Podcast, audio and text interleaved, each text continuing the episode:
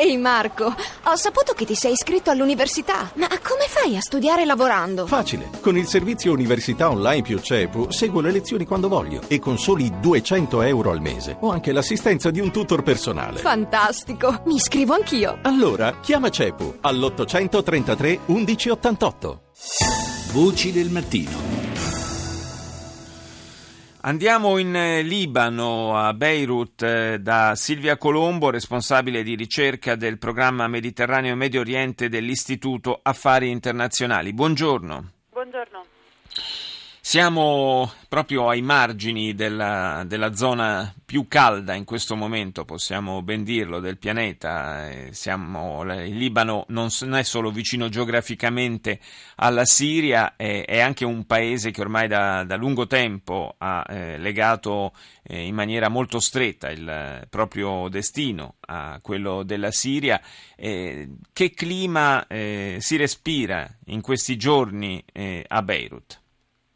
Devo dire che il paese sta lentamente ritornando a una normalità ehm, dopo gli attentati del, degli, scorsi, degli, scorsi, giorni che hanno causato quasi 50 vittime e che sono passati in una, ehm, quasi in, in, secondo piano rispetto chiaramente alla, alla, al terrore, alla violenza di, di, Parigi, ma che hanno scosso alla, profondità il, ehm, il, il, paese, nonostante eh, Beirut e Libano siano in certo senso abituati a questi eh, episodici scoppi di, di violenza.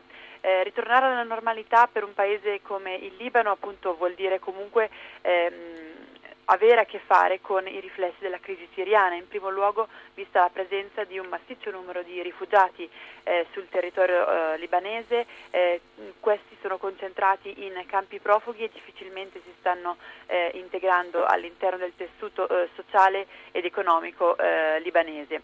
Eh, possiamo parlare anche però di un effetto quasi inaspettato delle, dei recenti atti di violenza, ovvero di una sorta di eh, ehm, negoziato e di spazio di dialogo che si sta aprendo tra le due fazioni eh, in lotta, quella del mm, Movimento del Futuro e quello del, di Hezbollah, i due campi contrapposti che stanno tenendo in scacco la politica interna del Libano. Infatti ci sono stati ehm, incontri e reciproche dimostrazioni di, di, sostegno e di solidarietà eh, proprio in un momento molto grave per questo, per questo paese. Per questo eh, fra, l'altro, fra, l'altro, il Libano eh, ormai da quanto tempo non riesce a eleggere il proprio presidente? Da quanto sono tempo c'è questo vuoto? Ormai 18 mesi che il, la crisi eh, politica e istituzionale del Paese impedisce il normale funzionamento delle, del, de, dei servizi pubblici, del rifornimento eh, di, di, di, in certi casi di acqua, elettricità, la raccolta dei rifiuti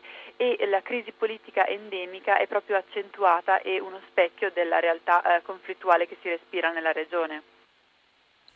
Una regione eh, che eh, ovviamente eh, guarda con, eh, con, una certa, io immagino con una certa speranza anche al, agli ultimi sviluppi diplomatici. Ci sono due binari no, che viaggiano un po' paralleli. Da una parte, eh, conseguenza anche degli attentati di Parigi, eh, si va verso probabilmente un inasprimento delle, delle, misure di carattere militare nei confronti dello Stato islamico e quindi eh, ancora più bombardamenti, eh, immaginiamo, eh, in Siria e dall'altra però qualcosa si muove dal punto di vista diplomatico e eh, sembra, anche se eh, non è eh, proprio confermata in via del tutto ufficiale, sembra che ci sia una, qualche disponibilità anche da parte di Assad a essere parte della soluzione.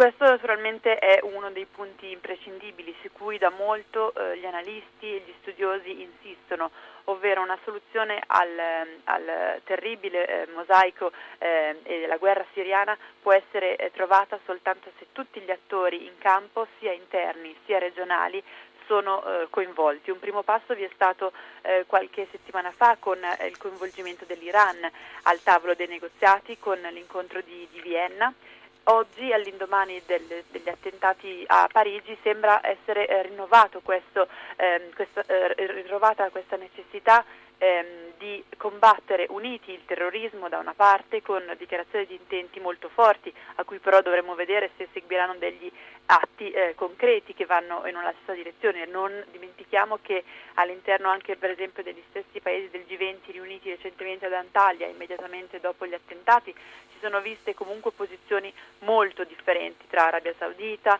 Russia, Stati Uniti e paesi europei. Ehm, accanto a questo però appunto ci deve essere il binario negoziale, come giustamente ricordavate, che deve coinvolgere in maniera inclusiva tutti gli attori. E lo stesso al-Assad che in alcuni casi eh, durante questi eh, quasi cinque anni di conflitto ha dimostrato in un certo senso una certa volontà anche di dialogare prima con i russi, adesso forse anche gli altri attori del tavolo negoziale deve essere coinvolto. Grazie a Silvia Colombo che è stata in collegamento con noi dal Libano.